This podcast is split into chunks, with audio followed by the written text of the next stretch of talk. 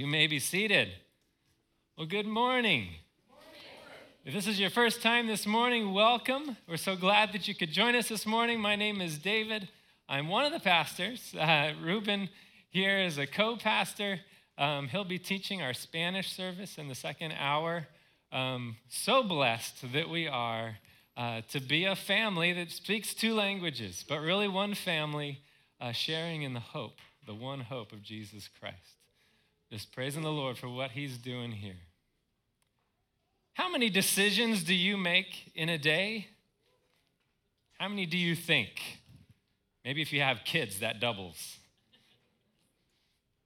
In uh, a recent Microsoft commercial for their to do app, they, they put 35,000 as the number. If you do the math on that, they've got a pretty loose definition of what a decision is maybe your brain tweaked a little and that's a decision. I don't know. That seems a little high to me, but you know, the, there was a university that did a study and just decisions about food. What decisions do we make about food? And they did a poll, and people thinking about it averaged about 70 decisions they thought in a day that they made regarding food. Um, but then they then they actually interviewed them and talked to them about you know, food and snacks and different things, and and they came up with more of a, a number of like 200 and some decisions that they averaged out what they thought. Lots of decisions, no doubt, that we make every single day. Um, there's three decisions that I've been challenged with this week. Uh, as I've been looking through the passage that we're going to be going through, three decisions that we do make every day, uh, multiple times a day. We don't necessarily realize uh, those are decisions to be made. I think they're things that we, we kind of assume are just part of where we're at. But I've been challenged by Paul in the passage ahead of us uh, that these are things that we're commanded in regard to, of, of, of what we should do. They're real decisions, and they're decisions that we make every day. Where, where we're at is we've been going through the book of Philippians. It's a letter that Paul wrote uh, from prison in Rome to the church in Philippi. Uh, we're getting to the end. Last week we entered chapter 4 had that big transition verse of, therefore, everything that he has written so far, uh, because of that, I want you to now stand firm in the Lord thus. And everything then that we were reading is instruction on how we were to stand firm in the Lord. And, and there was a couple things left that we didn't reach yet, and we're going to get into those this morning. Two more things that have to do with how we are to stand firm in the Lord.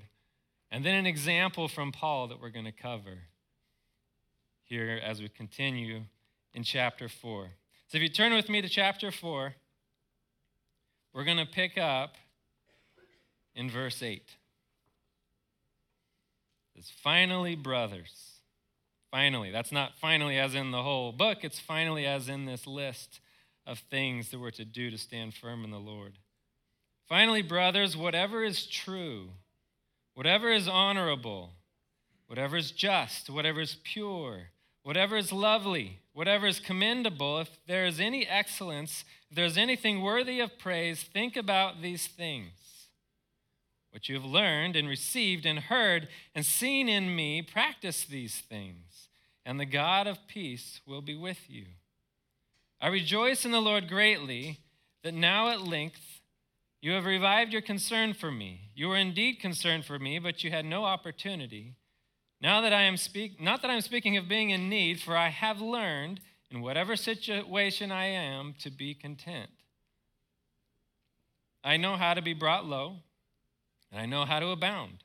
In any and every circumstance, I have learned the secret of facing plenty and hunger, abundance and need. I can do all things through him who strengthens me. Let's pray. Father, thank you again for your word. Thank you for this book that we've been able to enjoy uh, hearing from, from your wisdom through this letter of Paul, that you inspired him to write things that are very applicable to our life, applicable to our church. God, I pray this morning as we're just examining our own daily routine and decisions that we make, God, that, that you would challenge us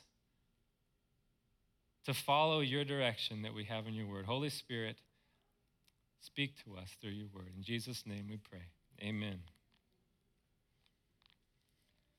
All right, so starting back in verse 8.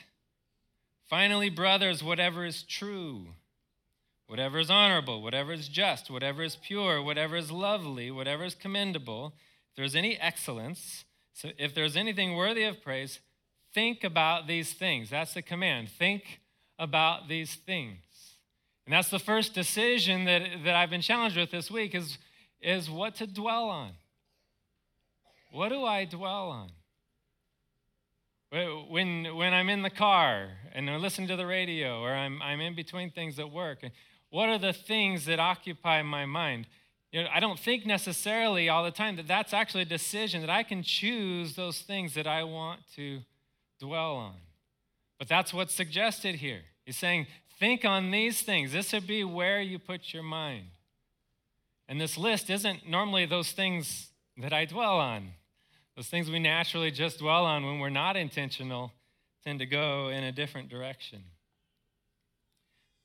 But he says, first, think on whatever is true. Whatever is true. How, how do I find what is true? Where, where do I find truth? In the Bible, we see places where it, it, says that in God the Father we can find truth. There's places that say in, in God the Son, Jesus Christ, we can find truth. The Spirit is described as the Spirit of truth. So then when I read and it says, uh, all scripture has been breathed out by God, well, this is going to be a source of truth. And that's what Jesus attests to in, in John 17 17 when he's praying for the disciples. And he says, Sanctify them in the truth. Your word is truth.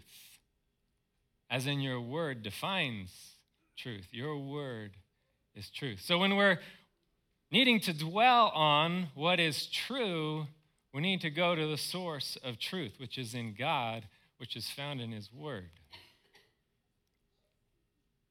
Can I know truth without spending time in the Bible? Well, my experience is, is normally dwelling on things truth is this elusive thing. If I'm listening to the radio, what are they doing? They're arguing about what's true. This is true. No, this is true. You know, what's right? This is right. This is and and truth is this elusive thing that's that's just it's a mess in the world that we're around us. Even even when I'm in in with, with people that I love and close within my family, there's still conflict around what is the truth of a matter. And, and truth is this, is this thing that's difficult uh, to find.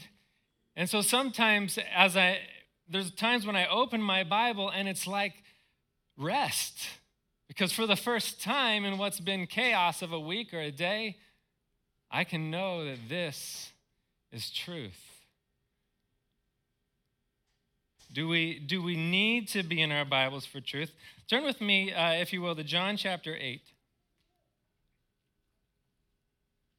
And certainly, we can gain truth by listening to teaching, like this morning. We're in, we're in, God's Word. This is the source of truth. It's not what David's coming up with this morning.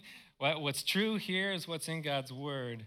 But how important is it for us to be in God's Word? So, in this context, Jesus is talking, uh, chapter 8 and verse 31 talking to some Jews, and, Jew, and, and some of them actually believed in him. So Jesus said to the Jews who had believed in him, If you abide in my word, you are truly my disciples, and you will know the truth, and the truth will set you free. And they actually weren't sure about that. What do, what do you mean it's going to set me free? And, and he, he instructs them that, that it has to do with being set free from sin. And ultimately, he says, and, and he's identifying himself as a personification of truth.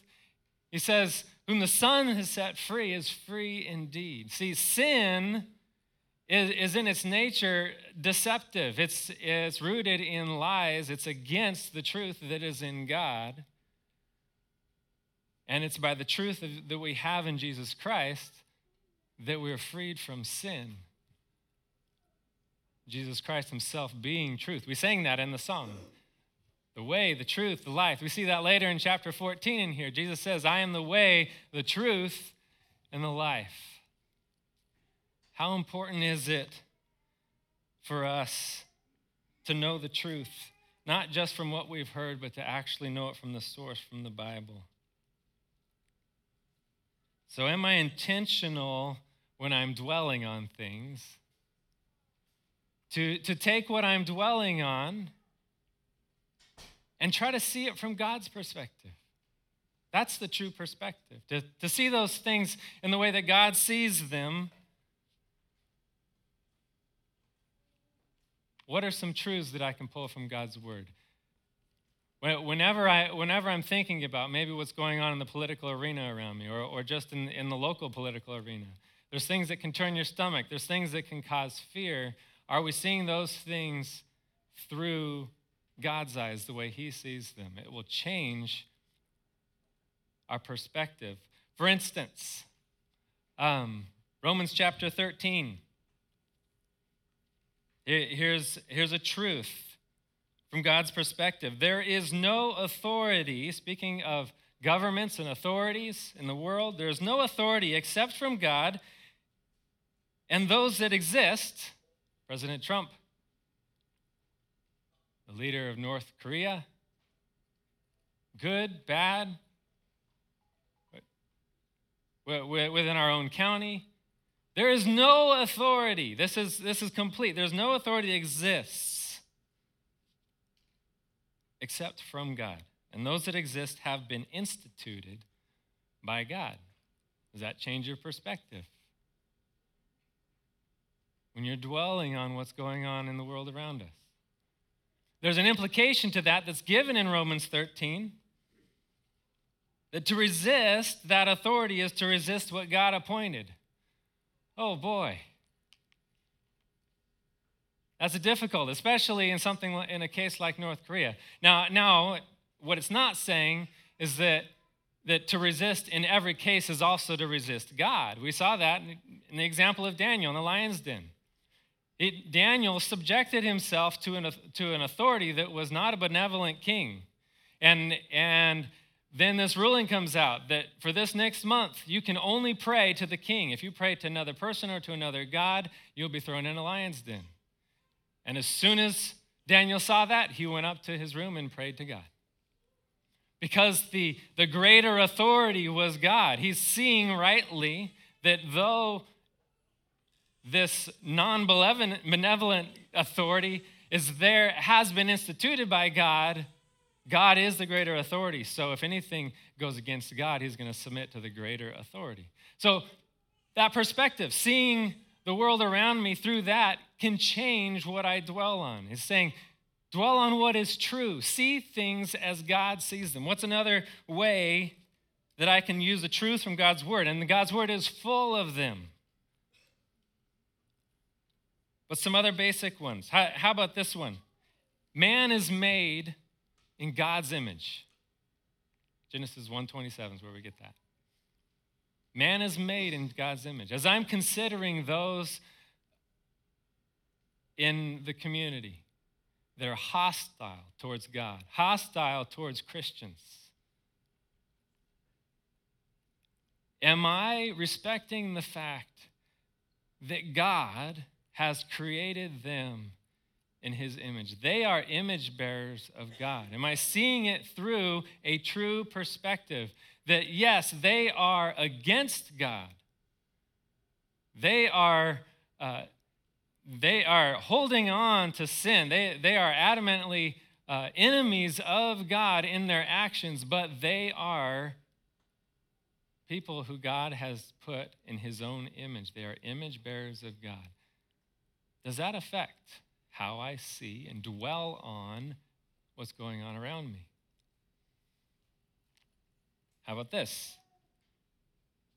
It is God's desire that all sinners be saved. 1 Timothy 2 4. That means those people that are hostile towards God. That means every person, take the worst person you can think of in the world, that person is an image bearer of God, and God's desire is that they be saved. Am I seeing things through God's perspective? Or even if we bring it into our own family, our own Christian family, there, Philippians 1 1. What did, what did Paul address his letter to, to the saints who are in Christ Jesus? Do we see each other as being in Christ Jesus? If we ever have, have conflict, see, conflict is where we start dwelling, right? Because then we start thinking about things and are, are we seeing correctly through God's eyes, our brothers and sisters in Christ, that He has died for them? He has forgiven their sins. They are precious in His sight. Do we see them that way? We need to dwell in truth, seeing people the way God sees them. All right, that's truth. He also says, whatever is honorable dwell on those things that are honorable. That can also be, it's been translated noble, worthy of respect, majestic, and awe inspiring. Things that, that in God's eyes are worthy of respect. Think on those things. Let that be what you're dwelling on. The opposite of that would be to let our minds go into the gutter. In Ephesians chapter 5, it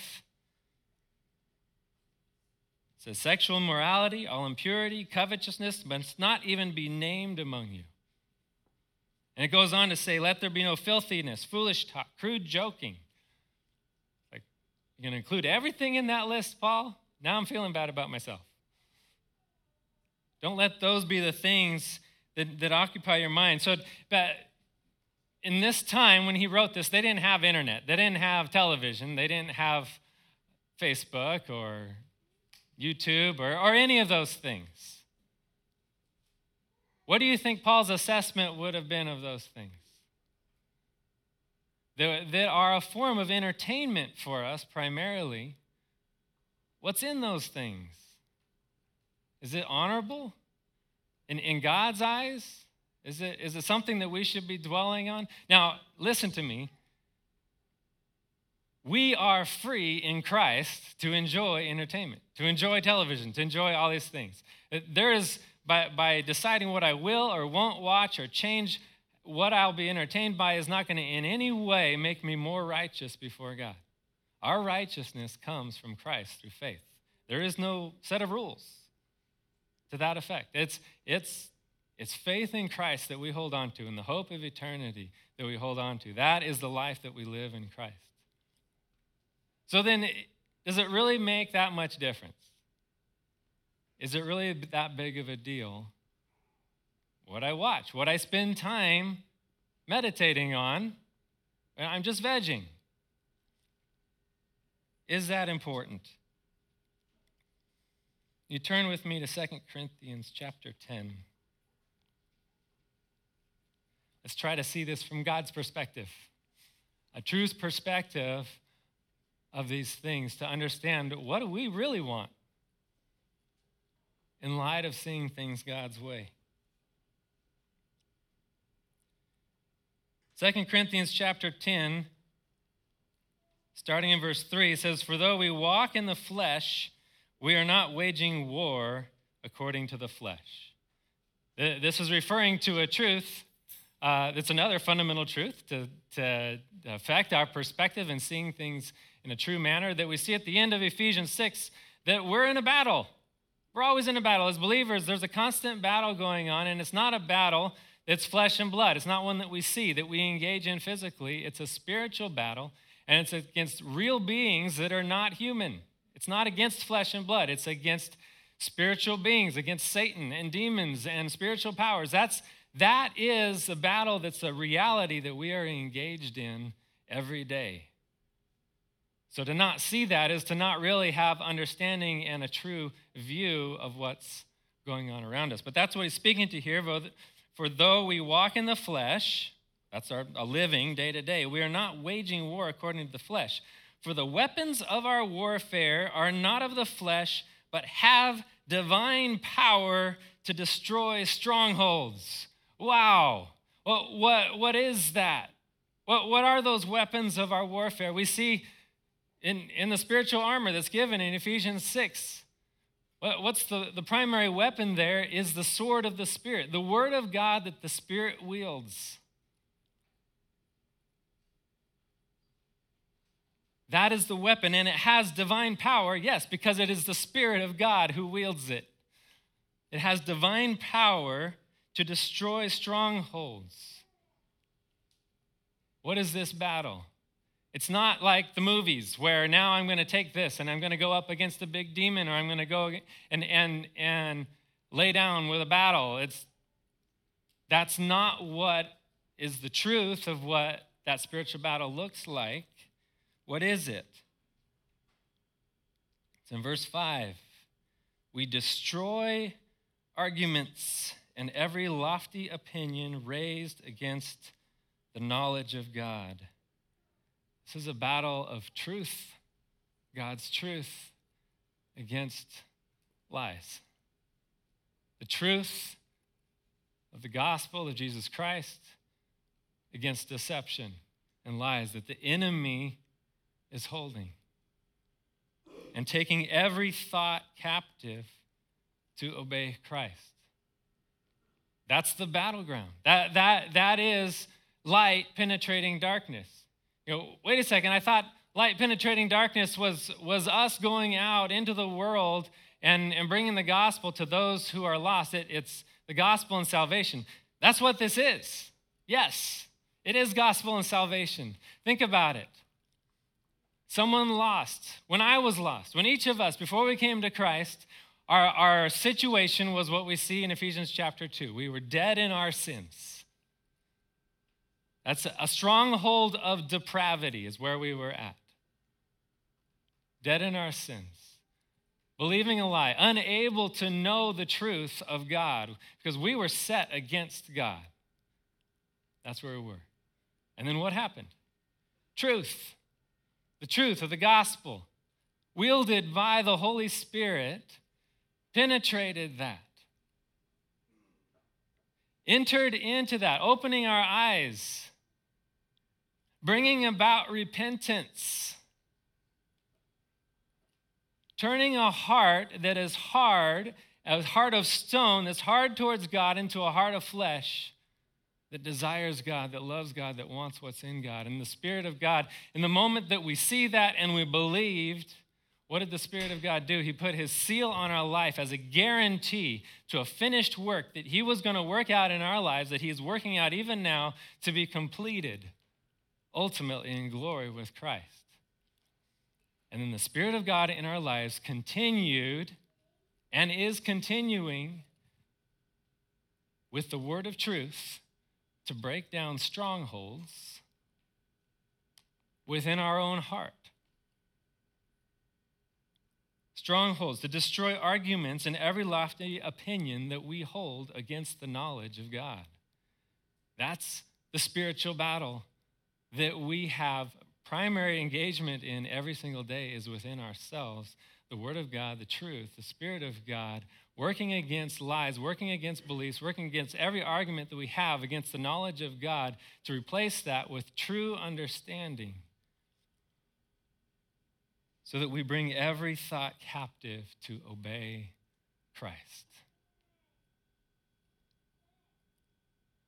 So then, do I want to entertain myself and dwell on things that are full of spiritual immor- uh, of, uh, of sexual immorality, full of, of opinions that are set against God, full of things that are things that if salvation and sanctification, the renewing of my mind is, my, is, is a battle within my mind and my thoughts, and, and the goal that God has in His perspective of what He's doing in my life is to bring every thought captive to obedience in Christ, do I want to be spending time putting stuff in that he's trying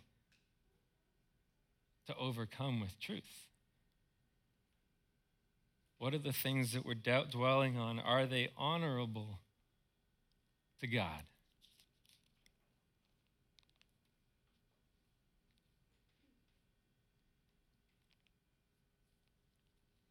He says, whatever is true, think on these things. Whatever is honorable, think on these things. Whatever is just. Just, having to do with what's right in God's eyes. As believers, we should be concerned about what's right.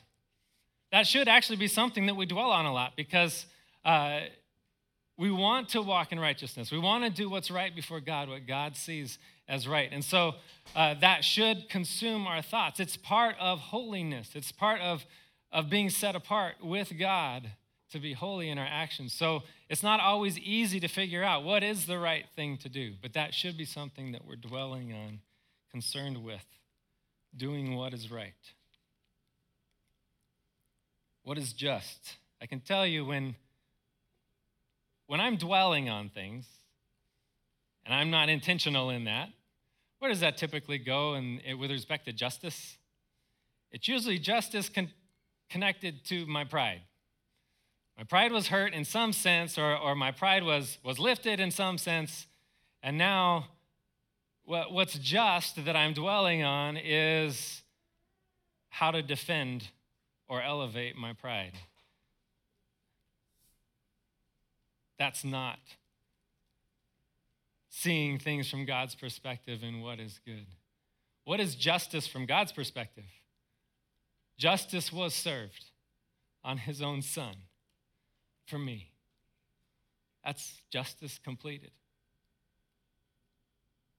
Do I have any business dwelling on some sense of justice as my pride? No. What's just has been completed in Christ justice was served.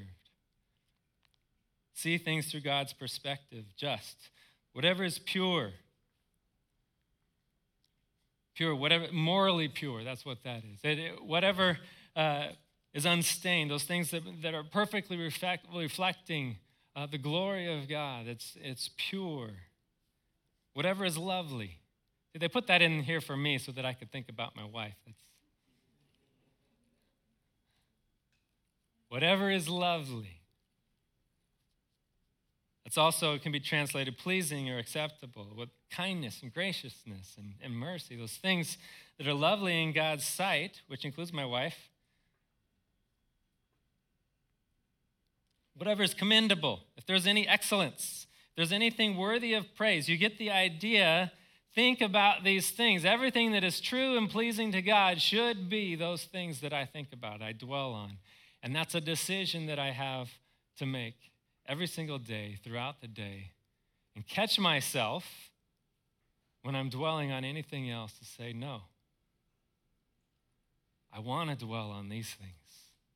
That's part of the salvation process of what God's doing in my mind to dwell on these things, to replace lies, seeing things from a perspective that is against God, not the wisdom of God, and replace that with seeing things true as God sees them it's part of the work that He's working inside of me. All right. Continuing in verse 9, Paul says, What you have learned and received and heard and seen in, in me, learned, received, and heard and seen in me, practice these things. Here's the second command. And the second decision that I have to make every day is what to practice. What do I practice? When I was a kid, late 80s, I called everybody dude. Everything was rad. We raced BMX. I had BMX Plus magazine. Anybody know BMX Plus magazine? Had, had a little cartoon strip of Radical Rick. Always looking forward to the next episode of the magazine so I could see what happened in the next episode of Radical Rick. My kids now, they don't say dude, at least for a while, they were saying bruh. It's like bro, but lazier. Bruh. Bruh, what's going on? I think they say sweet. You guys say sweet? How do we get to do those things? At some point, that was something that, that we saw, we heard, and, and we started to, to play with it. Kind of see, oh, this is interesting. And we started practicing it. We started doing it regularly, and it became a part of us to the point that we just do it and we don't think about it. Paul's saying, I want you to practice the things that you've seen in me. What things? Everything. Boy, he includes the whole list. Everything that we've seen in example, in teaching, everything that we've seen in Paul. Why, why Paul? Well, Paul says in 1 Corinthians, he says, you know, I want you to imitate me as I'm imitating Christ. Paul, we're looking to Paul as an example of what it is to, to practice things in a way that is Christ like. And we've seen so many things throughout this book. Um, I don't really have time to get into all of them. What's a major one we've seen? Rejoice. It's been the theme. Rejoice in the Lord. Find reason to rejoice. Find reason that we can expect to rejoice. Is that something that we practice? We saw him saying, I, I, leave all things behind so that and I press on to the goal, the hope of everything that I have in Christ. Is that something that we practice of, of everything that, that we have that, that we see as valuable here in this world to, to just con- constantly see that in light of the hope that we have in Christ to say that's worth nothing compared to what I have in Christ. That's a, something to practice, something to do so that it becomes not something we have to think about, but something we just naturally do. Like, bruh, rad. Those things are just a part of our life. But we're just naturally going, oh, I see a reason to rejoice in what God's, I see what God's doing in this. I'm going to rejoice in that. Says, practice these things. What should we practice? And then he gives us an example, something, it's another thing that we could practice, put into practice. This example of Paul. Continuing verse 10, I rejoice in the Lord greatly that now at length you have revived your concern for me. You were indeed concerned for me, but you had no opportunity. What he's talking about is them sending Epaphroditus with gifts out to encourage and love on him. Um, he says, Not that I am speaking of being in need, for I have learned in whatever situation I am to be content. I know how to be brought low, and I know how to abound. In any and every circumstance, I have learned the secret of facing plenty and hunger and abundance and need. I can do all things through him who strengthens me. There's another verse to take to the bank, one that we see all over the place. You go to a Christian bookstore, you'll see that printed on, on anything. You could have it on your fridge, on your wall, on your mug, on anything. And they usually clarify by saying, I can, I can do all things through Christ who strengthens me. That's also a verse that's often used in a way that wasn't Paul's intent here. You see it like on the, you know, the locker room. I can do all things through Christ who strengthens me. Let's go play at the game. That might be applicable depending on the context of the one reading it. But it's treated often as like this, this elixir, this, this, this super supplement that you know, I've got the power of Christ, and if I take that, now I can face anything. I can do all things through Christ who strengthens me. Here I go. That's not how Paul is talking about that. What's in context here is contentment. I learned to be content. How have you learned to be content in all things, all circumstance, good and bad? He's learned the secret to that. What's the context of Paul's life? We saw it when we studied Ephesians, we've seen it when we studied Philippians. Everything in his life is for the Lord. I'm a prisoner for the Lord. I'm here for the Lord. Everything I'm doing is following Jesus, and in that, I am going from plenty to little. I'm going from, from comfort to distress. My circumstances are going all over the place as I follow the Lord how can I be content in every one of those circumstances? It's by this fundamental truth that I can do all things through Christ who strengthens me. Had to do with the context of his life. The path that he was on was following Jesus. But, but when we're on our own path, and it really doesn't have anything to do with Jesus, and we try to appropriate this verse into our life, what are we doing? We're just trying to, trying to to give a pep talk to ourselves as, as if it's this, this thing that we can take, and, and now we're going to have suddenly the strength to do the thing in our own interest. Turn with me to, to Matthew chapter 7. Jesus talks about this.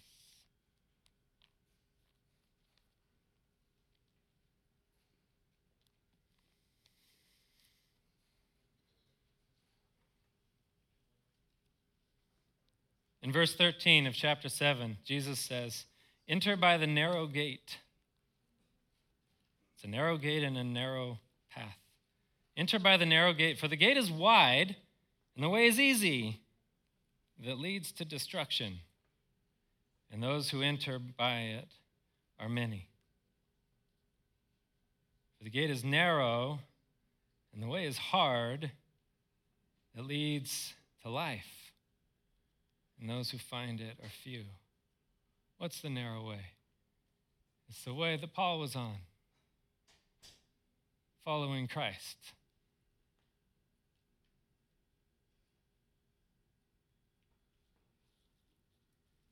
It's the, it's the path that you're on that that verse suddenly becomes meaningful in the way that Paul meant it.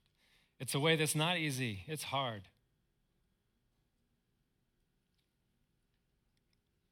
Jesus said later in, in further down in verse 21 Not everyone who says to me, Lord, Lord, will enter the kingdom of heaven, but the one who does the will of my Father who is in heaven. What is the will of the Father? That they believe in his Son, that he loved them so much to send, to die for them, to die for us. That we put our faith in his Son, not as, as this person that we kind of invite into our life. See, if I invite Jesus into my life, I'm still on the wide path that many take that's easy and it's, it's I'm Lord of my own life. I'm inviting Jesus into that and I'm, I'm treating that verse as you know, I can do all things now through this supplement that I have invited into my life. That's, that's not what it means to believe in Jesus, who God sent, his own son, fully God, fully man, to go to the cross for us, to die for our sins, who was dead, buried, and raised to new life, and now has been seated at the right hand of God, given authority over all things, so that one day, like we sang about, every knee will bow. And so right now, I am recognizing that and bowing my knee to the Lord realizing in truth who he is, believing that in truth. This is who Jesus is. That is the narrow path. But on that path, I'm walking with Jesus, the Lord of Lords. And so I know I can be content in all things as I walk with him because I can do all things through Christ who strengthens me. Listen, if you're not sure that there was ever a time in your life where you surrendered your life to Christ to say, Jesus, you're my Lord. I believe in you. My life is locked in sin. I want the life that's in you. I want you to be my Lord and Savior. If you haven't done that, can I just encourage you that God sent his son because he loves you? That through faith in Christ, trusting him, believing him as he is, in the moment that you see that and you believe it, his Holy Spirit puts a seal upon your life, guaranteeing a work that he is going to begin to do. And when you pray and say, Jesus, I, I see it now. You are the King of Kings. I am a sinner and you died for me, and I believe that now. And I want you to be my Lord and Savior. And we follow him. That prayer, the appropriate end to that prayer is just thankfulness and worship in the beginning of a life in relationship with the King of Kings. If you're on the narrow path, and you're in the midst of rough circumstance, can I encourage you that we can do all things through Christ who strengthens us and we can be content no matter where we're at? We don't have to seek escape from circumstance, but God, God is working in us to make us like his son. I put in the notes there uh, reference to Romans chapter 8. I encourage you to read that. It speaks of of the work of God in our lives, uh, of Romans 8 28, that he's working all things together for our good, and, and 29 and 30 of, of how he's accomplishing that, and the rest of the chapter just about how there is nothing that can, can come in the way of that. There is nothing that can separate us from the love of God. And I, I just pray that you're encouraged by that no matter what you're going through right now.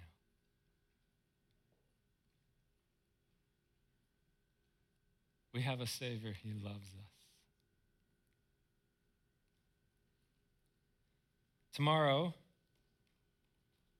or tonight even, I plan to go back through these questions.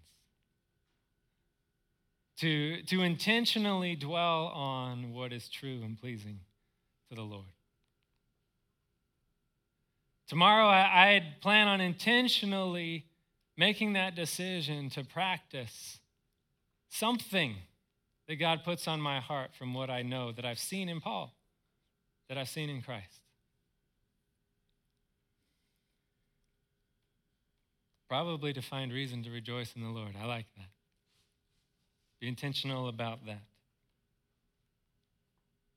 Tomorrow, I'm going to trust that I can do all things through Christ who strengthens me. Let's pray. Father, thank you. thank you for the life that you bring. Thank you that in your Son, Jesus, we have eternal life. God, thank you that you don't abandon us, God. But this narrow path that includes difficulties, that you've promised to be there with us, you will never leave us. But God, we can depend on you and we can find strength in you. God, if there's any person this morning, any person who's struggling in the, in the midst of difficulty and they're, they're trying to say, God, God, what's the meaning of this? Why do you have me here? God, show them your presence. Let them feel the comfort and strength that they have in you. God, if there's anyone here this morning who is just realizing that in their own life they've never given their life over to you as Savior and Lord. God, encourage them with your love. Open their eyes to the joy and the treasure that is found in you. Lead them to the path that leads to life. God, thank you for the incredible truth that we can find our strength in you and we can do all things that you have guided us to that you are leading us through, God, in your strength. Our God gives us strength. God, we love you. We want to serve you. We want to glorify you. God, we want our every decision to fall in line with what you have for our lives. Because, God, the destination of what you're working in us is life. Lord, we love you and we praise you. It's in Jesus' name we pray. Amen.